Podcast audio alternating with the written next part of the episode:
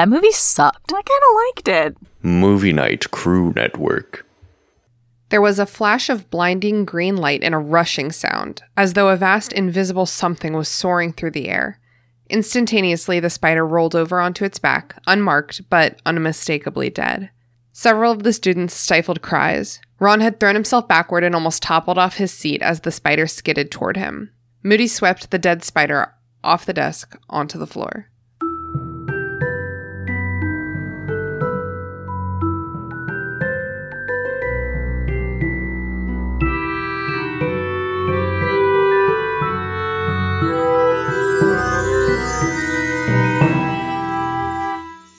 What's up, potheads? Welcome to the Restricted Section, a show in which a bunch of nerds with potty mouths reread the Harry Potter series for the umpteenth time and discuss the way that the story and its themes have stayed with a generation into adulthood. Thanks for being here. If you haven't done the reading, don't worry, we did it for you. Here's what we're talking about today. Chapter 14, The Unforgivable Curses. The Gryffindor fourth years attend their first Defense Against the Dark Arts class of term, in which their teacher shows them a series of deeply illegal spells called the Unforgivable Curses. Seeing the killing curse really fucks up Harry because he survived it and his parents didn't, but Neville seems pretty fucked up too. Hermione finally reveals her secret, which is not nearly as cool as her last secret, which was time travel. As a reminder, this secret is SPEW, the Society for the Promotion of Elvish Welfare. Hedwig also returns with a message from Sirius saying he's alarmed by how many things are going weirdly, and he's coming north again, which gives Harry a whole new reason to hate himself.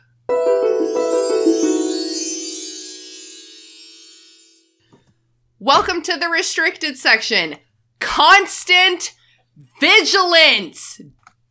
I am thrilled to be joined today by my fetching friend, Layla. Say hello to the listeners, Layla. Hello, listeners. And I'm incredibly excited because our special guest today is a returning guest and a very good friend of the pod, Danny. Say hello to the listeners, Danny. Hello, listeners. You might remember Danny from JK Rowling is Cancelled, which was from July 2020. That was when, you know what that was about. Also, Danny was on the Chamber of Secrets, Chapter 7, Mudbloods and Murmurs. And then Prisoner of Azkaban, Chapter 15, Part 1 of the Quidditch Final.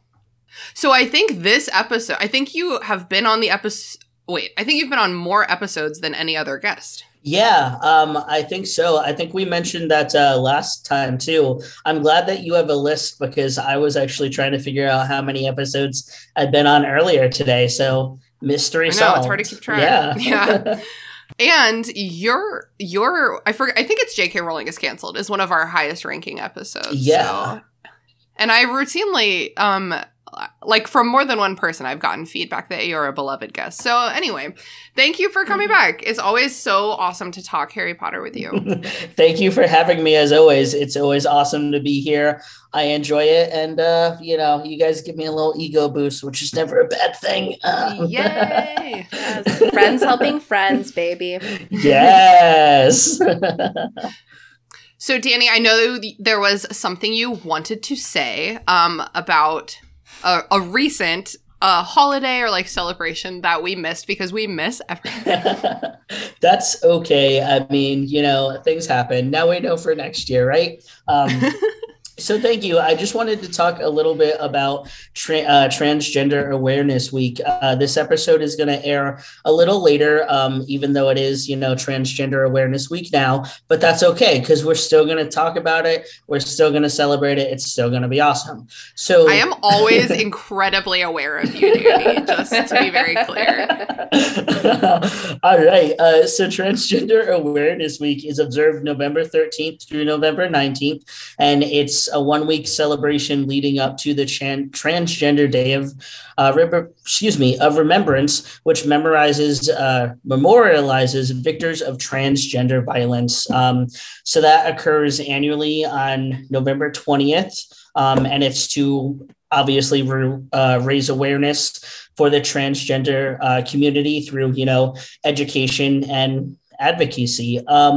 So that's what Transgender Awareness Week is all about, being mindful of your friends. And I always encourage people to figure out, talk with their queer friends, talk with their LGBTQIA friends, and find out how to be a better friend to them and a better ally to them. Because at the end of the day, being an ally is well and good, but we all know our actions matter than our words. It's very true. Yeah. So just wanted to bring a little bit of attention to that.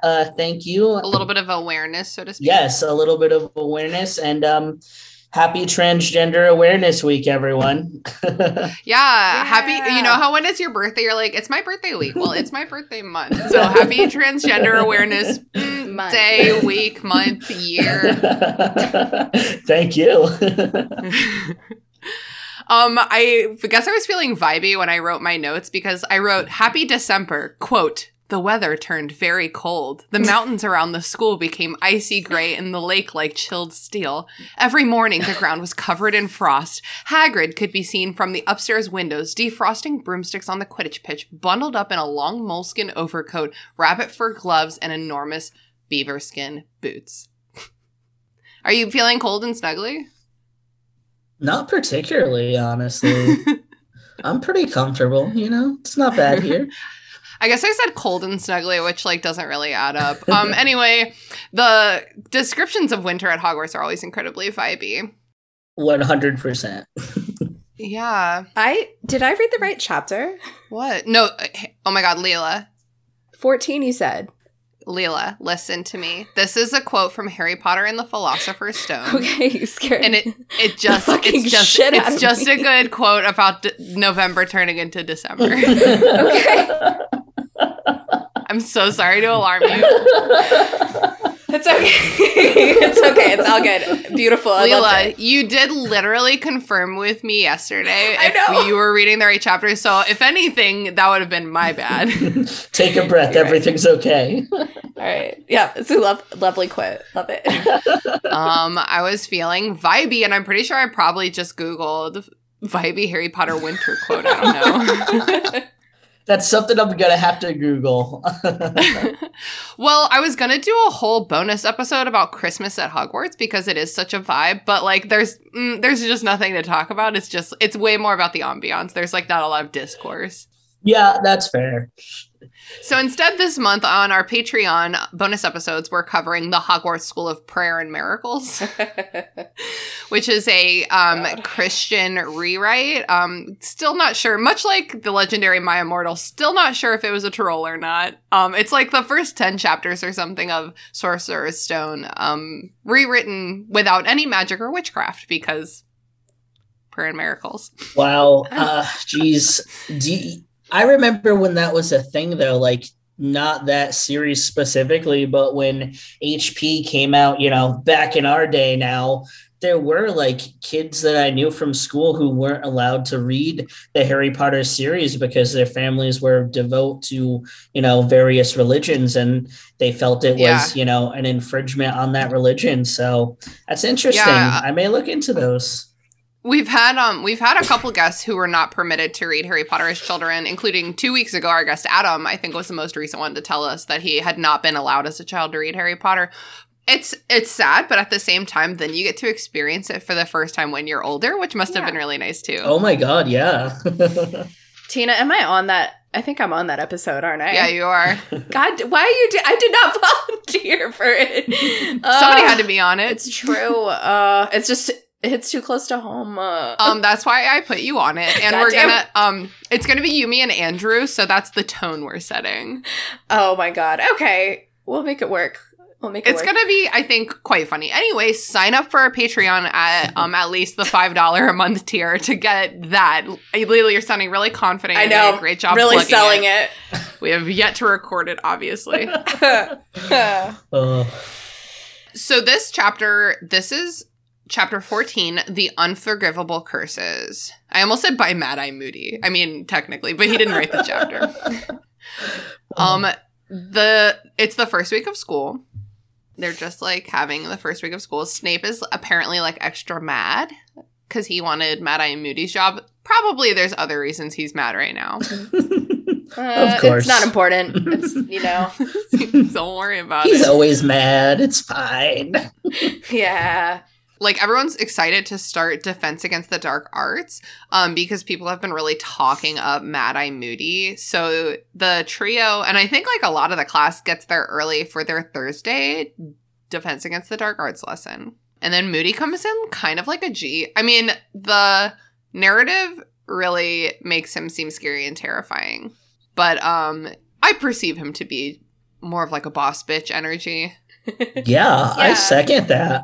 I definitely felt the boss bitch vibes, you know? So, yeah.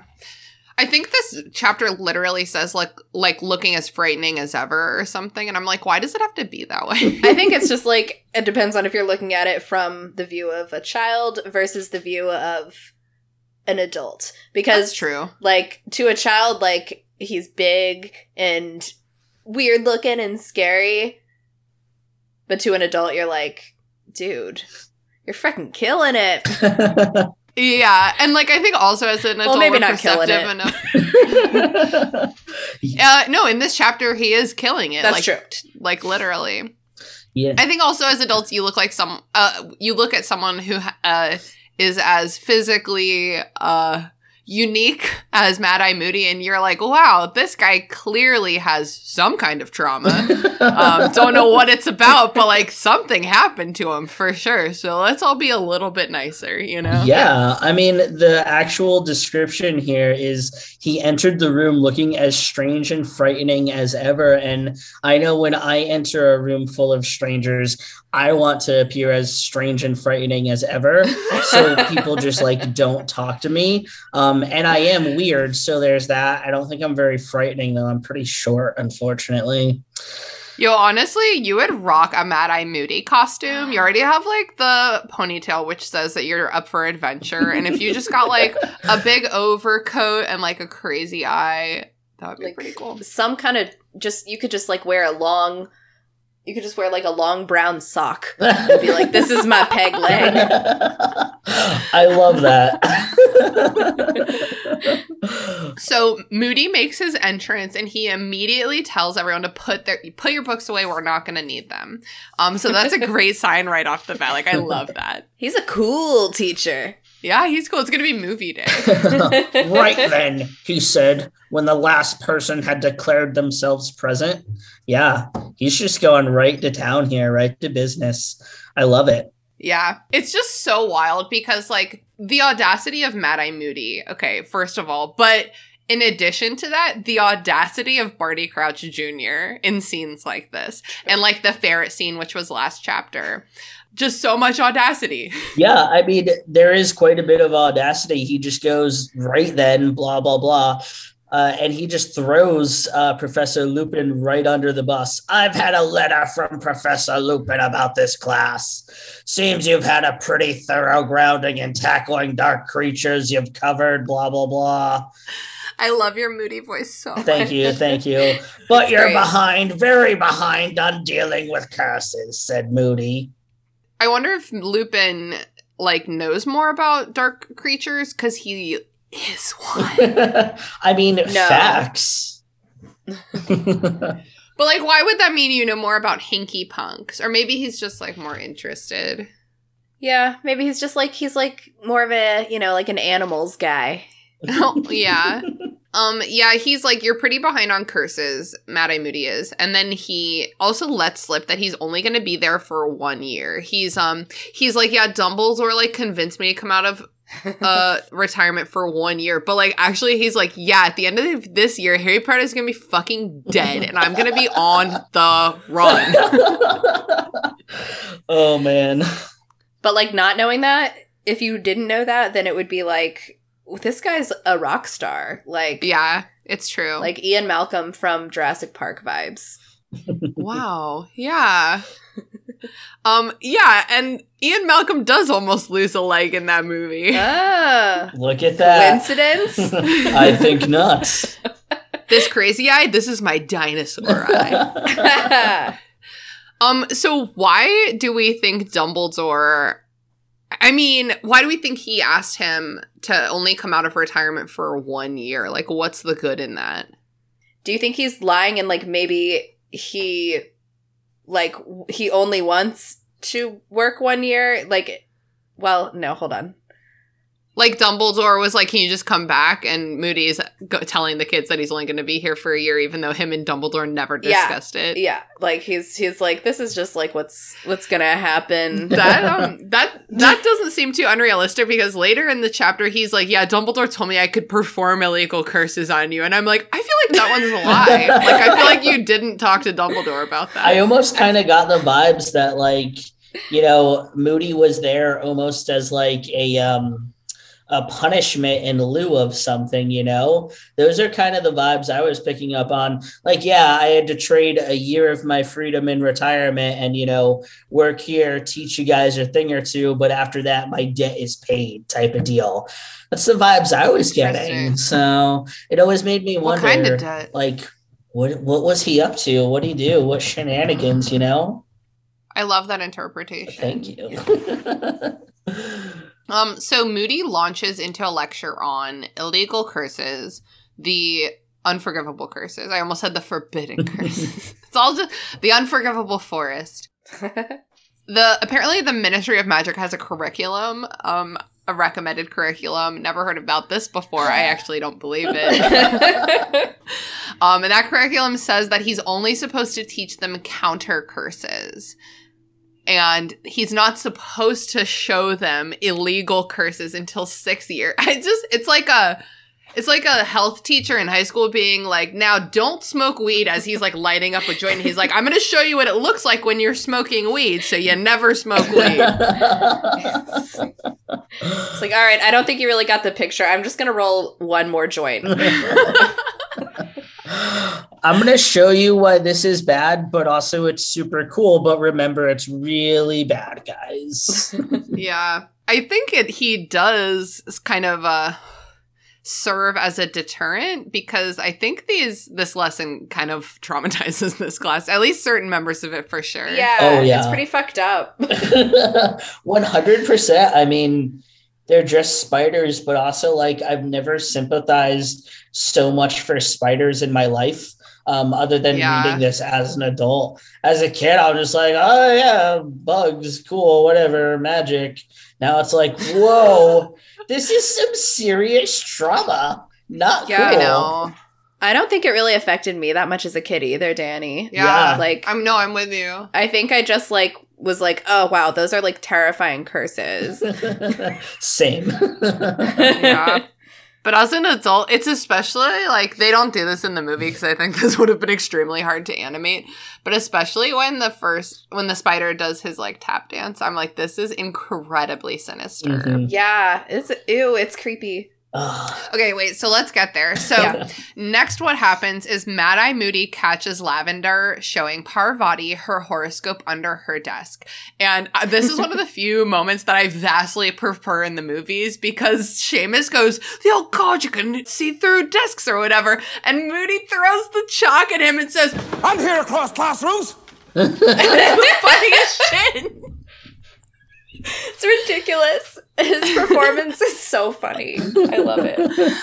I would love a role like that. I feel like as long as you're committing 100%, you, like, can't really fuck it up, because you just have to be, like, so ridiculous. Oh, yeah. You know? It's a go big or go home moment, 100%. Yeah. Like, Moody walks in with some big dick energy.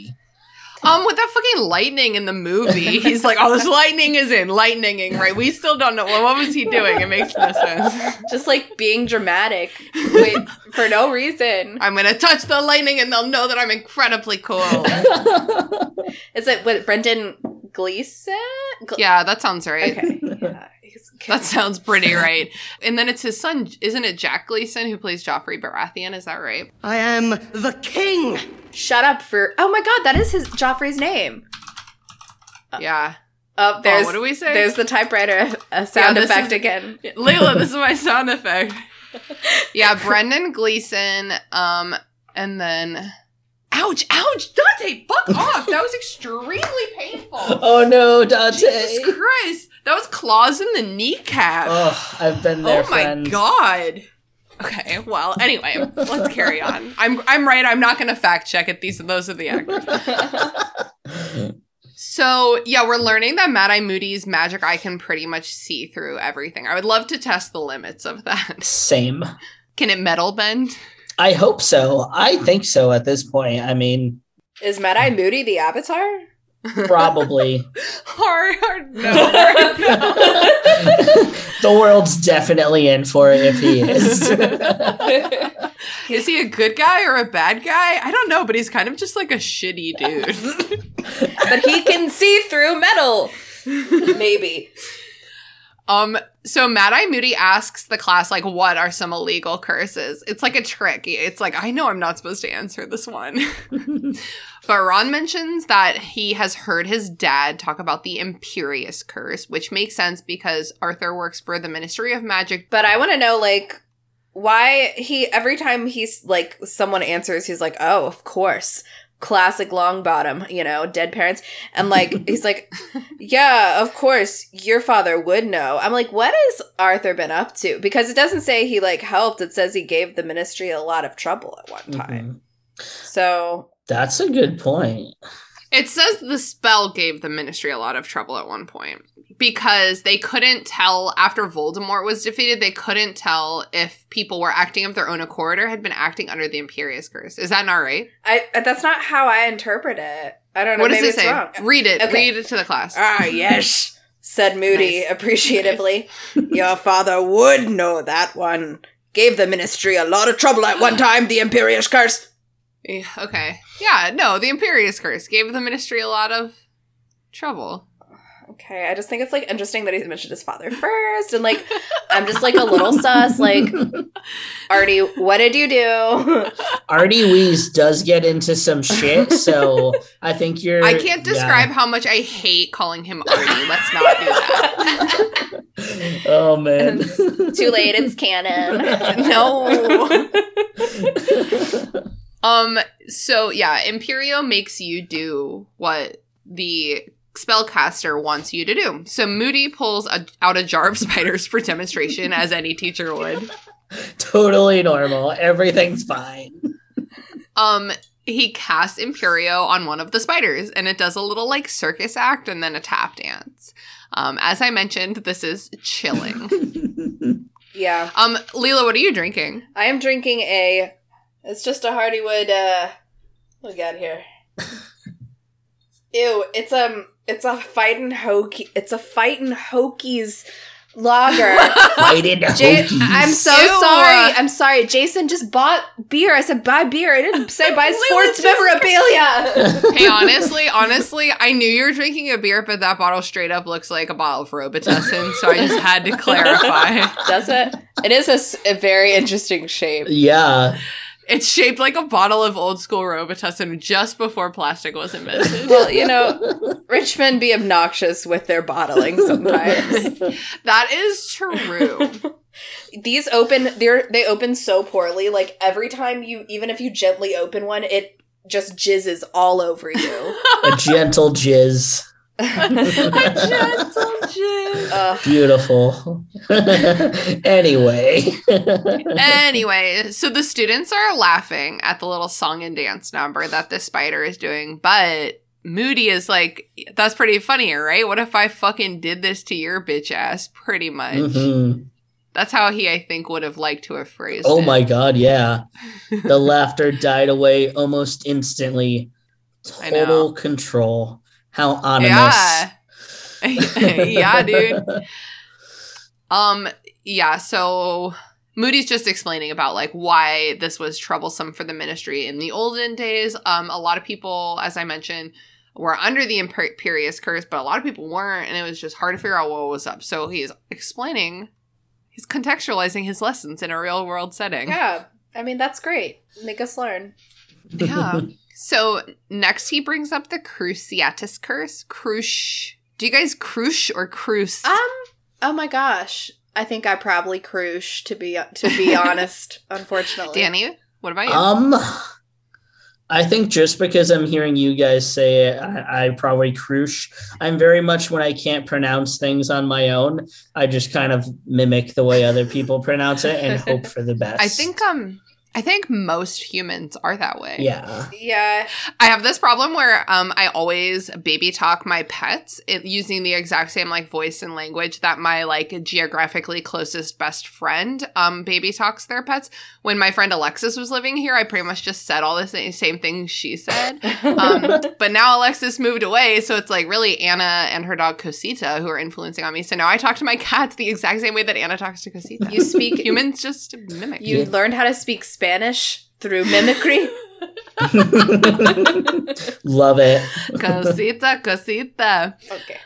I probably would go Cruciatus Curse, but maybe a Crucio, you know, while you're doing the spell, a little bit of like pizzazz. Oh, yeah. Some flair. I love it. Yeah. It's definitely like an American British thing for sure. I'm sure that's true. Because I'm sure no Brit would be like, Cruciatus. Cruciatus. That sounds very hillbilly the way you pronounce it. I feel like one day we need to do a dramatic reading of a chapter with everyone from Richmond where like all of us have Southern accents that are just like 1 inch behind the wall of our public personalities. And I think we should go there and read the dialogue from a chapter and see how that goes. No one would like it. All our fans would turn on us. Yeah, so Neville brings up the Cruciatus Curse, my sweet traumatized baby. Oh, sweet baby. I love him. Yeah. I think that Moody's eye also sees into souls. Like, I'm exaggerating a little bit, but I'm also being a bit like realist when I'm like auras, maybe. Yeah, something of that nature. Because he just intuitively knew, like, your name's Longbottom. He said, his magical eye swooping down to check the register again. So I mean, yeah, I'm sure Moody also knows these kids by rep, of course. But he's definitely... Oh, Neville's got a rep. He does. The saddest rep. Poor Neville. Love him. I can't believe no one at school knows about his parents. Like, I can't believe, like, Malfoy doesn't seem to know, like...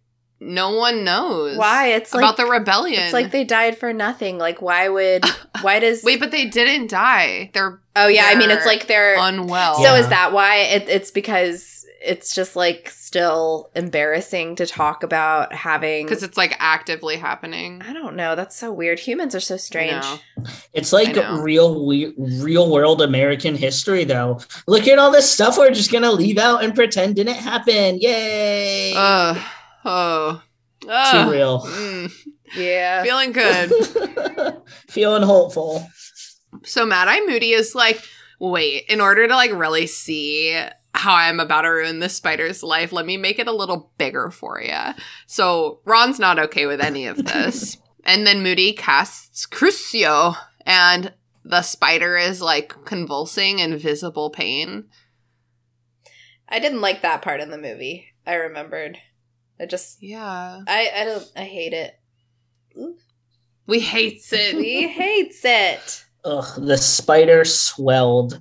I also just don't like that language. No. And like, I think for most empathetic human beings, it's just like hard to see like any other living creature in pain, you know? Mm-hmm. Yeah. And the description here is, all at once, the spider's legs bent in on its body. It rolled over and began to twitch horribly, rocking from side to side. No sound came from it, but Harry was sure if it could have given voice, it would have been screaming. Oh my God.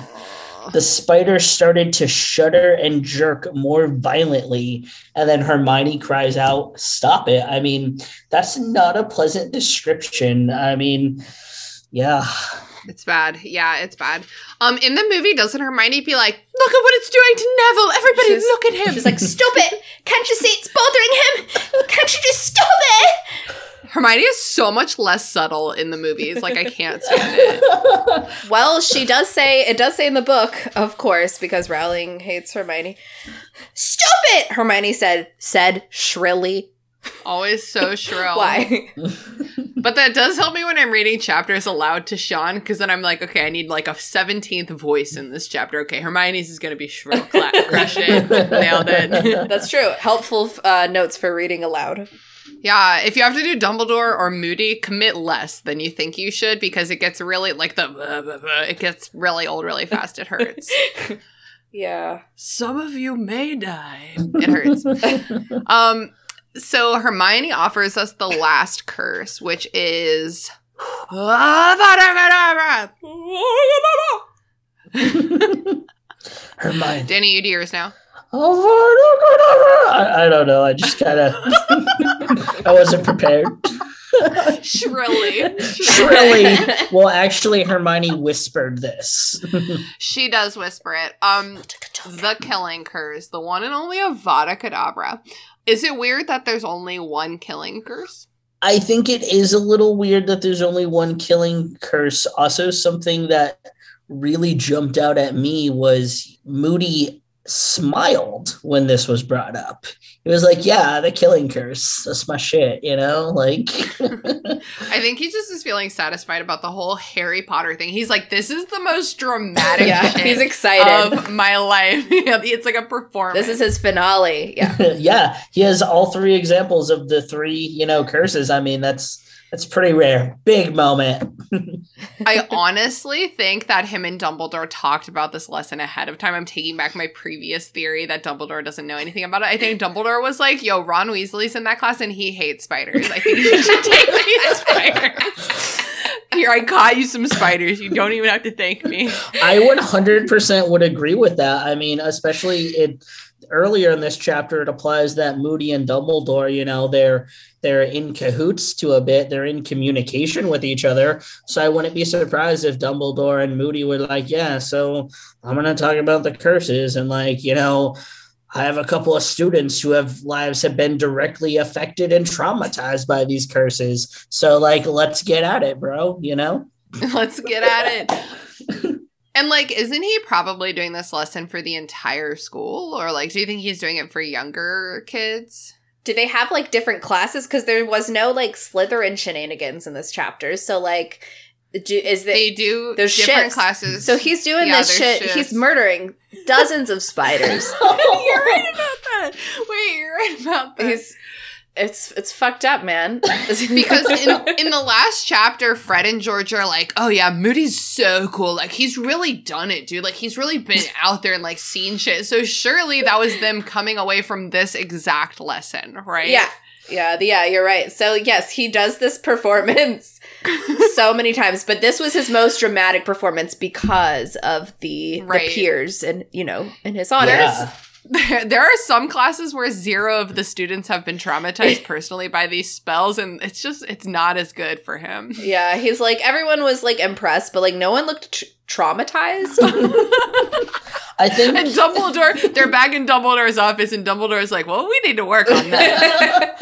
Take a longer pause.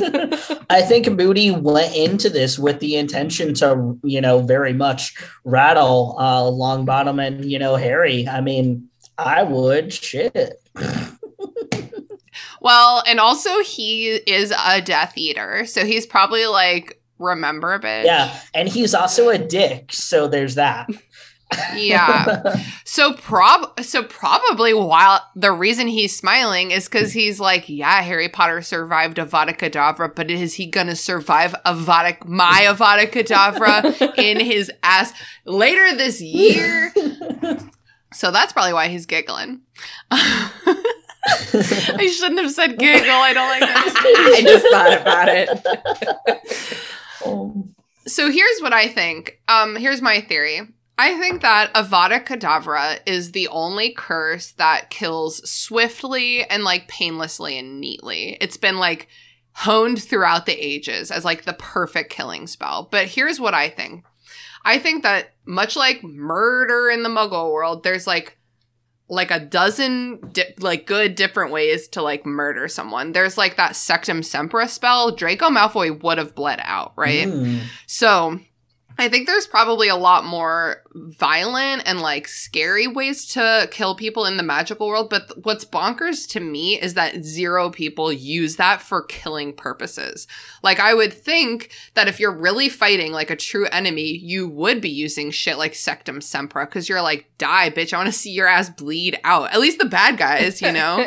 I think that's a very good point. And I think I kind of, you know, earlier just kind of, like, dismissed that a bit early, getting to the whole smiling bit that was, you know, frontmost on my mind. That's a very solid point, and I've never really explored that until now.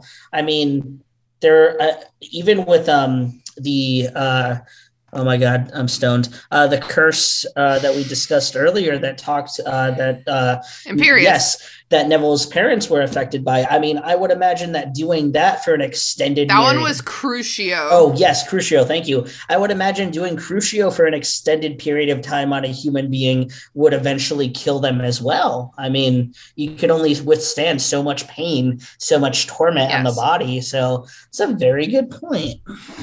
Finally, Moody murders the final spider in cold blood. And he's like, only one person has ever survived this, and he's sitting right in front of me. And then the camera focus changes from the spider to Harry, like, really dramatically. And then Harry zones out for a full page thinking about parent death.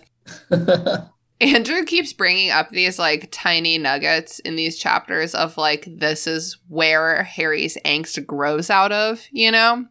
And, like, this is one of those moments, I think. He spends, like, paragraphs and paragraphs being like, fuck, that's how my parents died. Yeah. And, like, he's like, I'm going to hold on to this later for when I need some true rage. Exactly like that spider is what he said. Yeah. I mean, I think this is a very powerful moment. That nugget about, you know, Harry's trauma is a very good point. I mean, it reads here, Harry felt his face redden as Moody's eyes, parentheses, both of them looked into his own.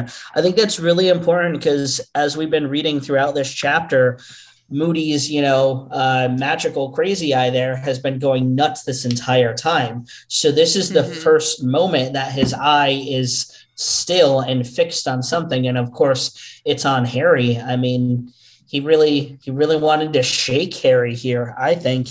It's kind of wild. It's like non-consensual exposure therapy. Yeah. Yeah. Of minors. Oh, babies. I know.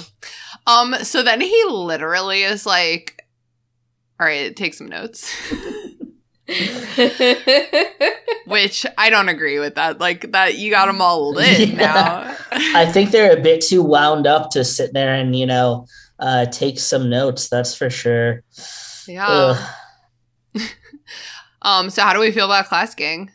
I think the correct way to teach the lesson would have been so much less dramatic and fun, but I'm not fun. It can be fun. I like that you said that. You could make it fun. You could, but he should have just done notes first, like do the slide, whatever wizard equivalent of slideshow is, like do a lecture with actual notes and then be like, okay, here's how they're applied. That's how you teach a class. And then they're like, wow, I've wrote this stuff down and now I saw it in real life. You a cool teach. That's true. That's true. And like probably that lecture would have explained what the curses do and like this is what you can expect. You know, like when I hit this spider with the Cruciatus Curse, it's gonna look like it's in pain because it is. But like don't worry about it because spiders actually don't even feel that much pain or like whatever. Something scientific that's probably not true. I just feel bad for that spider. Yeah, poor Spidey. Oh. I know. And like what if, okay, this is dark. If you're having a bad day, skip ahead 30 seconds. What if it's the same spider for every lesson that, like, keeps getting the one Cruciatus. That's rough. Oh, babies. I never felt so much sympathy for spiders. I know. I like the other. And he makes them bigger. See their pain live and in action. It can't be. Yeah, I mean, I can't feel good to just be suddenly engorged. Oh, my. Don't say engorged. Why that happened last episode too? I'm sure. Oh no, it's our guest last episode. Ethan said he was engaged to be wed. Oh my! Totally different. Well, so my interpretation of this chapter was a little different. I mean, Wait, we're not at the end of the chapter, just the class. My bad. My interpretation of this class was a little bit different still. I mean, like I said earlier, joked, Moody walked in with big dick energy, and I think that he really was just kind of wanting to show off to a degree how big and bad he was, and also kind of give them a bit of a reality shock, like, hey, you know, shit's going down in the wizarding world, so like might as well see what's going on now, you know? I mean, even later on in the chapter here, Moody's basically saying Avada Kedavra is a curse that needs a powerful bit of magic behind it. Mm-mm. I dare you, you know, all of you take your wands out, point them at me and say the words. I doubt I'd get as much as a nosebleed. And then he says, but that doesn't matter. I'm not here to teach you how to do it. I think that to a degree, he was definitely trying to, in a way, teach them these curses, as well as, like I said, show off a bit. This is a great example. When we say that Harry Potter uses a soft magic system versus a hard magic system, I know we throw those words around a lot. It's kind of comparable with maybe hard science fiction versus soft science fiction. So a hard magic system means that there's now that I'm saying it, I'm like, hard can't be the word for that, but it's definitely soft on the flip side. But let's call it a hard magic system is when the rules of magic are very rigid, almost scientific. I genuinely don't know a good example of this because I think that hard magical systems are very tedious. There's probably some really good examples. Maybe I'll insert some. Here's some examples from r/fantasy. Did I say that right? I don't use Reddit. I don't know why. I think you just read it like r/fantasy. But that makes it sound like I'm talking about our fantasy, your and my fantasy. Anyway, Brandon Sanderson, The Magicians, Kingkiller Chronicles, Powder Mage Trilogy. Scrolling. This is just more Brandon Sanderson, honestly. I guess that's the guy. Is it obvious I've never read any of these? Oh, someone mentioned Bending from Avatar The Last Airbender. I kind of like that.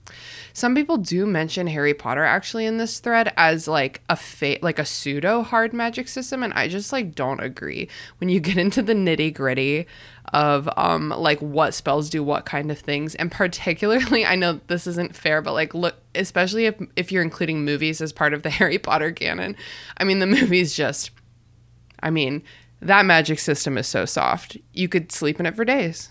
But this is an example of how Harry Potter is a soft magic system when Moody says, you could say the spell, but you have to mean it. Mm-hmm. Really, for it to work. It's what does that mean? Well, what it means is whatever is, convenient to the narrative. Mm. Yeah. So that magic is soft as hell. What a crazy thing to say to your students.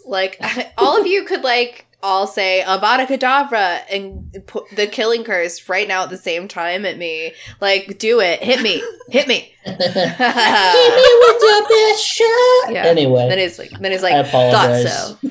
Shrill. Just kidding. It was beautiful. Here's my question. Why is Mad-Eye Moody going this hard if he is actually Barty Crouch Jr. trying not to, really draw attention to himself? Yeah, he's doing a bad job. Maybe the answer is that he is trying to draw attention to himself because that's what Moody would do. But I stand by something I said in a previous episode.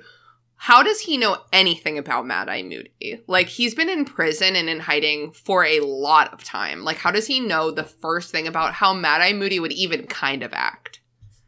Did he, stake out and spy on him for a while? Maybe. No, that's a really excellent point because we know that obviously the Polyjuice potion handled the physical form, but that doesn't do anything for his demeanors, his his personality. It did not help Ron and Harry in book 2. Yeah, still awkward AF, just in different bodies. So yeah. See, this is so great, exploring Harry Potter as an adult like we do throughout these podcast series. It's why I'm always so appreciative to be here, because I really do, you know, find myself thinking in Harry Potter about Harry Potter in a whole different way. I didn't have these complex thoughts when I was first reading through the series. Absolutely. I totally agree that I read these for the first time when I was a little kid, and I've kind of always retained sort of the same experience every time I've read them. And this has been just like a totally different experience. Oh, yeah. And I love breaking down every little fucking thing with you guys. Yeah, it's the best. Oh, okay. So I did have one thing, just like the constant vigilance thing he keeps saying, like, yeah, I love it. Yeah, it's like funny and like definitely he's trying to just like, he's roaring, literally. He roars, you know, but then he's like constant, never ceasing vigilance. So that to me is the same thing as anxiety, but whoa. Yeah, that reminds me of, I read this thing online one time and it has stuck with me ever since because I think it's so good. Anxiety is like hearing the bad guy music from a video game but not being able to see the bad guy. And I think that is really appropriate for Mad-Eye Moody, honestly. Hey, bud, can you get completely the fuck off of me? Get just so... Go anywhere else. He won't. He's going to stay right there. Love it. Yes, so that comes up on the internet once every couple years, and I keep forgetting to save it, but that's what that reminds me of. That's interesting. I've never heard that before. Yeah, from my perspective, that sounds a lot like anxiety for sure. So, yeah. Speaking of anxiety, after class, everyone is like really excited about the lesson, but Harry did not love his class, and definitely weird. Neither did Neville. He did not have a good time. He's like visibly fucked up. And then they try to talk to him and then he's like verbally fucked up. Yeah. It's extremely sad. Pobrecito. Oh, hello. His voice much higher than usual. Yeah. The instant pivot here. Interesting lesson, wasn't it? I wonder what's for dinner. I'm starving, aren't you?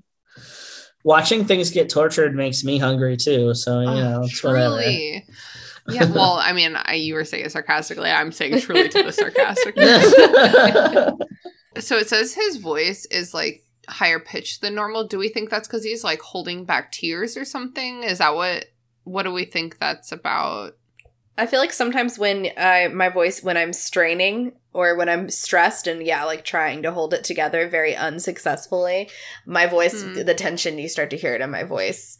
Like, I'll go from here where I am to like a okay, all right, yeah, and we're all ready. And, yeah, and we're here we go. Like, you know. You sound like you're like not happy to be on this roller coaster. Oh, I'm definitely not crying. It's fine. Woo! Also, we managed to laugh about the saddest shit in this book series. Yeah. So Moody comes along and is like, "Hey, Neville, I see that this was hard for you, so let's talk."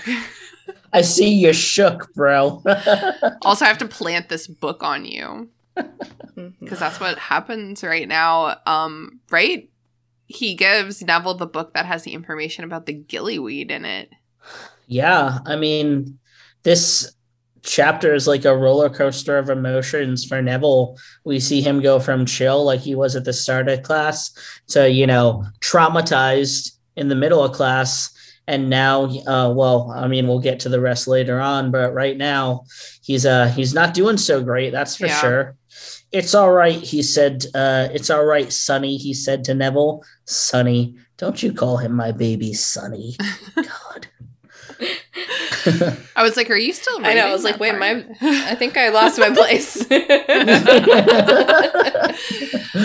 All right, so the boys go back to the common room. Hermione goes off to the library for reasons. Neville's like in the dormitory. He looks like he's been crying. He has these books. Harry says that it was, or the narrative / Harry says that it was like a very tactful for Moody to cheer up Neville by like telling him that Sprout said he was good at herbology.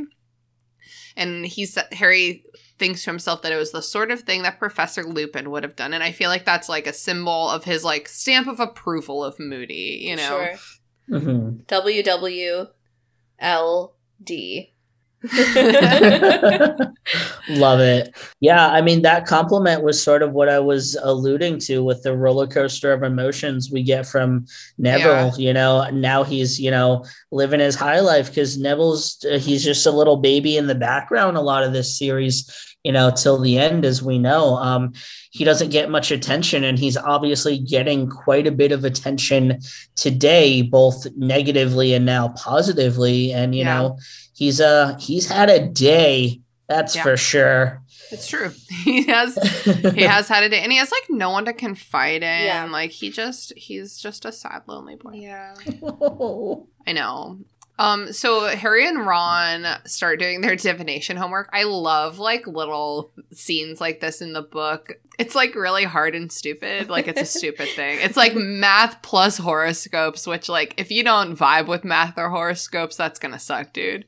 Oh, yeah. So Ron finally suggests that they just start making stuff up, and it's, like, it's, like, a very funny montage. I felt a bit of nostalgia reading this for sure. Like, I feel like at some point in my life, although I can't, like, recall the exact details, I definitely had a let's just make up ridiculous homework like this moment, because I had something ridiculous and stupid that I just was hard no not into as a child. But I just I feel like it was probably the closest thing was having to write sentences with vocab words you're learning in class, you know? Like, I'm just going to roll this shit off, make it work. It's going to be ridiculous, but here we go, bitch. It's done. Mm-hmm. Yeah, I feel that. It kind of reminds me of in college when I had, like, an essay assignment, and I would be like, most people can't write essays as good as me, not to brag. So I can do, like, 50% effort and still pass because I'm a very good writer. Yeah, I've banked on that a lot in my past. Yeah. I'm everyone's favorite English student, but everyone else's least favorite student. Oh, not true. I'm very overeager. Okay, so in the common room, Harry notices Fred and George. They're in a corner together, and they're, like, whispering over a single piece of parchment. So Harry's like, I saw them doing this earlier. I thought it was a Weasley's wizarding wheezes thing. But he's like, that's not really the vibe right now. Like, this isn't a joyful, like, entrepreneurship moment. And he hears George say, that sounds like we're accusing him. We have to be careful. Hermione comes back from the library. And she's like, I'm finished. And they're like, we just thought you were being at the library. You're Hermione. She shows them a box with badges that say, for sure, spew on them. I'm not, like, with Hermione on the, like, don't look at the acronym, look at the initialism. That's the difference between spew and SPEW. But it's like, you know, when you're, like, naming a baby, the initials can't be, like, FUK. Like, you gotta, it exists whether you want it to or not. Yeah, I mean, that's a very unfortunate name for sure. I was processing and catching up a little bit, and the parchment stuff. I mean, yeah, that is a very sketchy moment. Wonder what that's all about. Anyway, the Fred and George thing. Yeah, I'm sorry. I was, like, processing, and I'm super slow right now. Because we're high. Yes. Because we're high. But anyway, yeah, back to Hermione. My bad. I just realized that, like, Hermione, yeah, that's what's happening. Hermione is very busy spewing over here. Yeah. Okay. Oh, rough. Okay, well, here's the thing. Do I dislike the way the narrative paints Hermione in a hysterical, unhelpful, nagging light? Yes. Do I think that her club name is pronounced spew? Yes. Like, she's being silly, and I feel bad for her, you know? It can be both things. I want to help her. Yeah, it can be both things. It's almost comical that Hermione just went with Spew. I mean, I know she talks a bit about having another name in mind, but she couldn't fit it on the button. But like Hermione's so clever. It's almost kind of like, really, girl, with your big old brain, Spew is the best you could come up with. She probably thought she could just bully people into not saying that part. That's true. She is good at stuff like that. Or she'll be like, well, that's not the name. Like, it's logically just not the name. So I'm going to pronounce it correctly. She does assume that Harry... Here's the thing. She assumes that Harry and Ron will join. It's wrong of her to assume. And it's also wrong of them not to just, like, willfully, happily support her. Like, they're both, everyone's wrong. Yes. I think it's worse of them not to support her. I would agree with you until Hermione is like, Ron, you're the treasurer, Harry, you're the secretary. Bitch, I'm sorry, you need to be doing all of it until, like, they're settled, you know? I was kind of thinking the same, like, yeah, I will, if it was me, like, yeah, I'll support you, you're my friend, like, let's go, but, like, don't just assume that I'm going to take a leadership position. Like, no. Yeah. Well, and some people just aren't suited to leadership either. You can't just, like, foist those positions off on your friends. Yeah. Ron is definitely not suited for a leadership position. He is a sweet little precious angel baby. No. And he's the treasurer, and we have no reason to believe he can, I'm so sorry, count. That is fair. Ron is precious, but this series really proves he's not a bright boy. Yeah. I mean, he can probably count to, like, there's probably no good reason for him to have counted money before. Especially when the Weasleys really don't have a lot of it. Yeah, especially they're, like, what, their sixth kid or whatever? Yeah. If he could count all his siblings, he's doing all right. That's all that matters. They can all only count to 9 because that's how many family members there are. Oh, baby. So, yeah, I just wish everyone in this moment was supporting each other more. But that's fine. They're like, they're just like in shock. Harry and Ron do not know what to say. But luckily, Hedwig breaks the tension by tapping at the window. She has a response from Sirius Black at last. I think she's been gone a hot minute. Yeah, a very long time, since, like, one of the first chapters, right? Yeah, I think it was chapter 2, The Scar. The boringest chapter, but I guess she flies away. She was like, this is chapter. Boring. I'll be back later, bitches. Peace. If only I could fly away from boring scenes in my life, everything would be different. So Sirius in his letter says he's coming north. He's very alarmed by the news of Harry's scar hurting, and he's also heard other rumors, question mark, question mark, question mark. What? Do we think it's Bertha? Do we think that's the other rumor? I mean, I think that's definitely part of it. I mean, he's definitely a bit alarmed about Mad-Eye as well. He's reading signs, even if no one else is. Yeah, that I mean, he says of Dumbledore. Yeah. So I think he's definitely worried that shit's going down. First of all, my notes say exactly. This is a sign that shit's going down. Word for word. Yeah. I'm just, like, a little confused. So Sirius Black is like, if Dumbledore brought Moody out of retirement, that means he knows that, quote, shit's going down, unquote. Like, what is Dumbledore seeing? Like, what the fuck is he, like, on about? Like, why would he make this choice? Yeah, I mean, we already know that significant shit has gone down. So, yeah, what's been the real triggering point to, cause Sirius to suddenly get serious? Thank you. I'll be here all week. Or was he? Was it because he was a little moody? Wow, indeed. That was beautiful. Well done. And we're done here. Yeah, I guess, like, unless the impetus for Dumbledore wanting, like, the most legendary Auror at Hogwarts, maybe could be Wormtail escaping and, like, Trelawney's prophecy. And Dumbledore's like, we just need a little bit of added, just a little bit of extra protection. We're going to hire one more bouncer. One more weird-ass wizard. For one more job.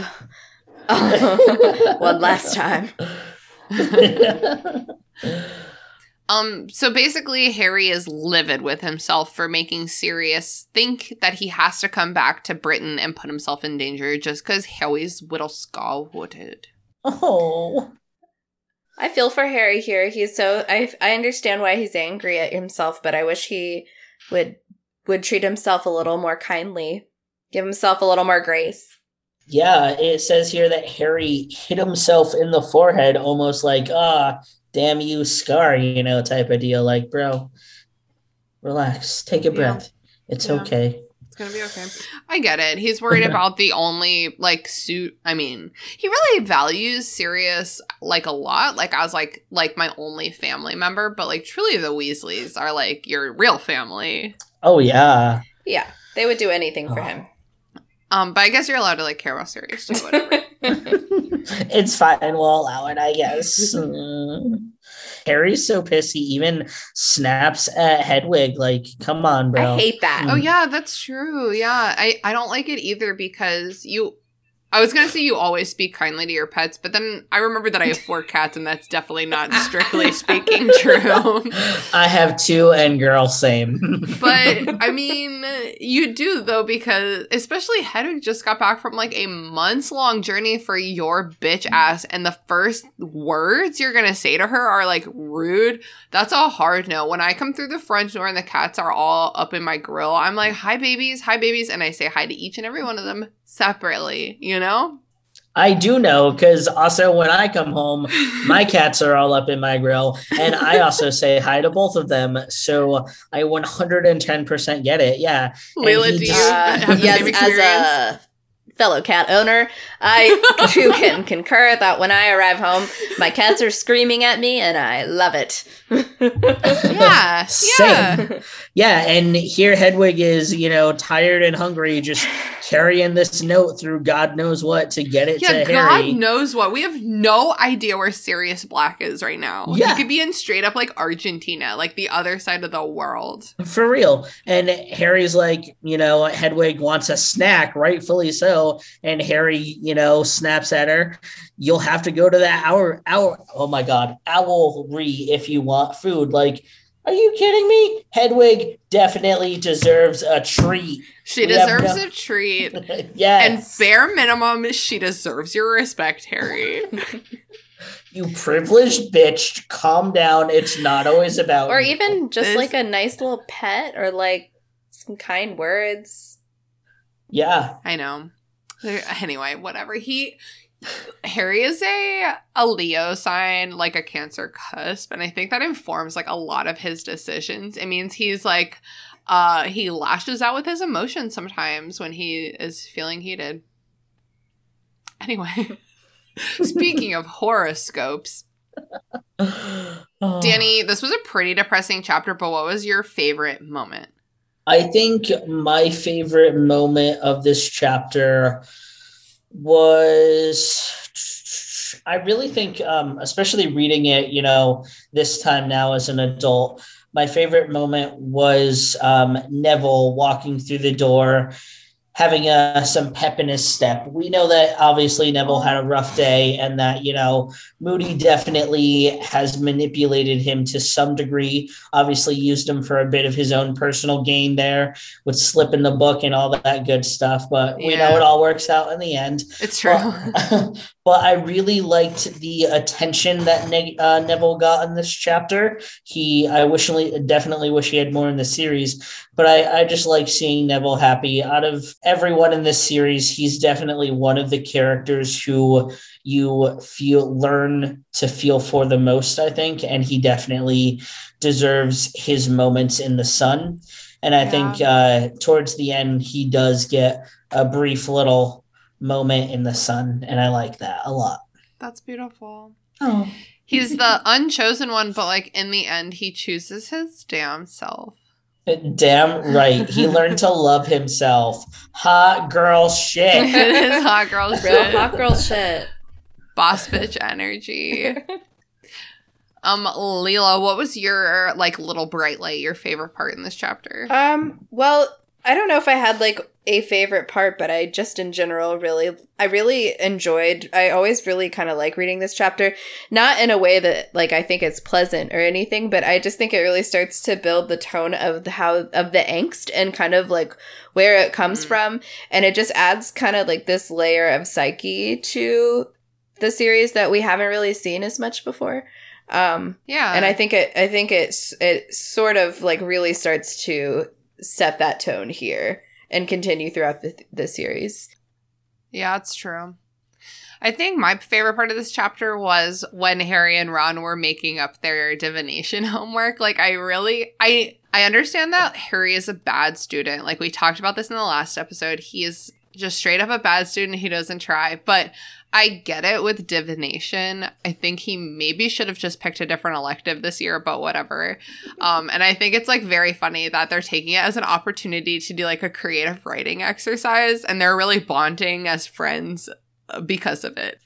Yeah, I think it's definitely a real, like, kid moment. And obviously this series is about, you know, kids with magical abilities in the wizarding world, of course, but throughout the series, we don't really see a lot of moments of pure just them being kids, not necessarily being wizards. Yeah. I cherish them all. Well, it is time to move on to some plugs. Are you guys ready? Always. Sure. Danny, do you want to go first? Sure. My name is Danny. You can find me on Instagram at DCrisanti. You could also find me on Facebook, Danny DCrisanti. And a book that I want to thank you guys again for having me. It's been awesome as always. And a book I want to mention, I actually just finished reading it. I want to say Monday night. So then I dove into HP here, and I need to pick out a new book tonight. So that's exciting. I'm starting a new book tonight too. Yes. Best feeling. Yes. I just finished Tomcat in Love by Tim O'Brien. Tim O'Brien is one of my favorite writers. He wrote Northern Lights, The Things They Carried, I Die in the Combat Zone. I love him. I've read several of his books so far. Tomcat in Love was different for me. I really didn't like it when I started reading it, and I really didn't want to continue it. And I'm glad I did, because it ended up being a good book. Look at that. Aww. That's beautiful. Thank you so much. I love getting book recs. Yeah. Leela, where can people find you on the internet? Hello, listeners. You can find me on Instagram at Leels for Reels, also at Leels for Reels on the Twitters. You can listen to my confused tones most Sunday nights with the Movie Night Crew. I did it right this time. And with. Oh, with my friends. With you guys. With Tristine is there too. She speaks the truth. And tonight I will be plugging my husband's Instagram channel. Aww. I think he's worked really hard on it, and he is really into film photography. His grandfather gave him a really cool old camera, and ever since then he's really, like, learned how to kind of, like, repair them and then how film works, and he even develops the film here. And yeah, I'm in a lot of the pictures because, you know, I like to be in pictures, so... She's an enthusiastic and beautiful model. Thank you. I am always enthusiastic. And a lot of the pictures are just really neat shots of Richmond. Love to see pics of my city, so check them out. Oh, I love that so much. Oh, wait. You can find him at... Oh, yeah. Great. Yeah, you should say the name. You can find him at Pictures of Jay. That's Jay spelled out. Check the show notes for more details. aka The Link. Yes. So, as you know, not to brag, but I have been your host, Christina. You can follow me on Instagram at Christina the Kann. You can follow me on Twitter at Christina Kann. You can follow me on TikTok at Sprouts Private Stash. And please check out my new small business. I now run an independent publisher called Wildling Press. It's at Wildling Press everywhere. We do a bunch of cool stuff with books, so check that out. This week, I'm going to plug The Left Hand of Darkness by Ursula K. Le Guin. Oh, yes, queen. Sorry. Yeah, it's like revered as like a pivotal work of science fiction, second only to Dune, is what I was reading today, because it was one of those books where it was smarter than me. And when I got to the end of it, I was like, wow, I need to read what other people have said about this book to understand it better. Basically, it's like a science fiction about a man who, from like Earth ostensibly, who is serving as an envoy in like an alien planet, like a foreign planet, where every person on this planet is, they call them... The author refers to them as bisexual, which is very funny to me. They're like gender fluid because they spend most of their time in like a gender neutral situation, but they like for sex reasons, they become like more feminine or more masculine. Ooh. And I think it was just like super interesting. It's written like a classic science fiction novel, like science fiction novels from a certain time period, like the 60s, 70s, and 80s, I think have like a very specific tone. And this book definitely has that tone, but the subject matter is just so much better than any other science fiction I've read from that era by far, which are pretty much exclusively about cis white dudes just fucking shit up. I need to quickly just back up your plug of The Left Hand of Darkness. I read it in college along with our other lovely member of the Restricted Section podcast family, Haley. Haley's the one who got me to read it. Yes, it was a book that we both enjoyed. And I find it such an interesting and pleasant coincidence that you're plugging it the same week that, you know, I'm mentioning Trans Awareness Week. Yeah. So look at that. Yeah, it was definitely like it's been a while since I've read a science fiction novel that like really well. I guess I read Project Hail Mary like 1 week ago. I was like, what are you talking about? Anyway, I love science fiction. Here's what I'm trying to say. I love science fiction, and when it's really formulaic, so when it surprises me, I'm always delighted. Right? That's what I'm trying to say. Project Hail Mary does the same thing. Read Project Hail Mary by Andy Weir. Yes, Left Hand of Darkness is certainly unique, and I'll leave it at that. Yeah. Anyway, that's the end of our show. Leela, thank you so much for being my co-captain, as always. Anytime, baby. And Danny, thank you so much for joining us. I love having you on the show. Anytime, my friends. I love being a part of the show. Thank you, as always. Yeah, I hope we'll see you back for Order of the Phoenix. Oh, yeah. Yeah. All right, gang, I gotta go finish reading Unforgiven, a memoir of 3 terrible curses, before this book just, like, straight up murders me. Bye. Bye. Bye. Beautiful harmony, gang. The Restricted Section is a member of the Movie Night Crew Network, which features other amazing podcasts such as its namesake, The Movie Night Crew, which is an extra chaotic podcast featuring the gang just shooting the shit about whatever movie they just watched. Alrighty. It's movie night. Grab your popcorn. Grab your coffee. Grab your friend. Grab a cat. Let's go. Who directed this? What year did it come out? Is that girl from that show? Who wrote this? Where's the cat? Who would you rather bang? Pass the popcorn. Does this pass the Bechdel test? What about the Steve Buscemi test? Does a woman literally speak in this movie? Oh my god, a dog. This reminds me of in Harry Potter when... Are we recording? What did the critics say? It's a guilty pleasure. What's your rating? Can you be quiet? Oh my god. Movie Night Crew. It's just like watching movies with your friends. And then arguing about it after. Every Sunday, wherever you get podcasts. The Restricted Section was created by me, Christina Kann, based on the book series by JK Rowling. All music by Ryan Kahn. Logo by Michael Hardison. Support us on patreon.com/restricted section. For as little as $1 a month, you can gain access to our Discord community server, which is a really happy place to be. And there are other rewards as well, such as bonus episodes and Zoom happy hour hangouts. Be sure to follow us on Instagram at Restricted Section Pod, on Twitter at Restricted Pod, and on Facebook at Restricted Section Pod. Also, feel free to shoot us an email at restrictedsectionpod@gmail.com to share your thoughts, feelings, complaints, conspiracy theories, or even lavish praise. Now I just keep kind of talking because I want to see the blue lines to confirm that it's going, because I'm paranoid and stoned. All right, it's going. I'm fine. I'm just paranoid. Let's fucking do it. Paranoid and stoned is how I came into this life. It's how I'm going to live my life. And it's how I'm going to leave this life. Okay. Same.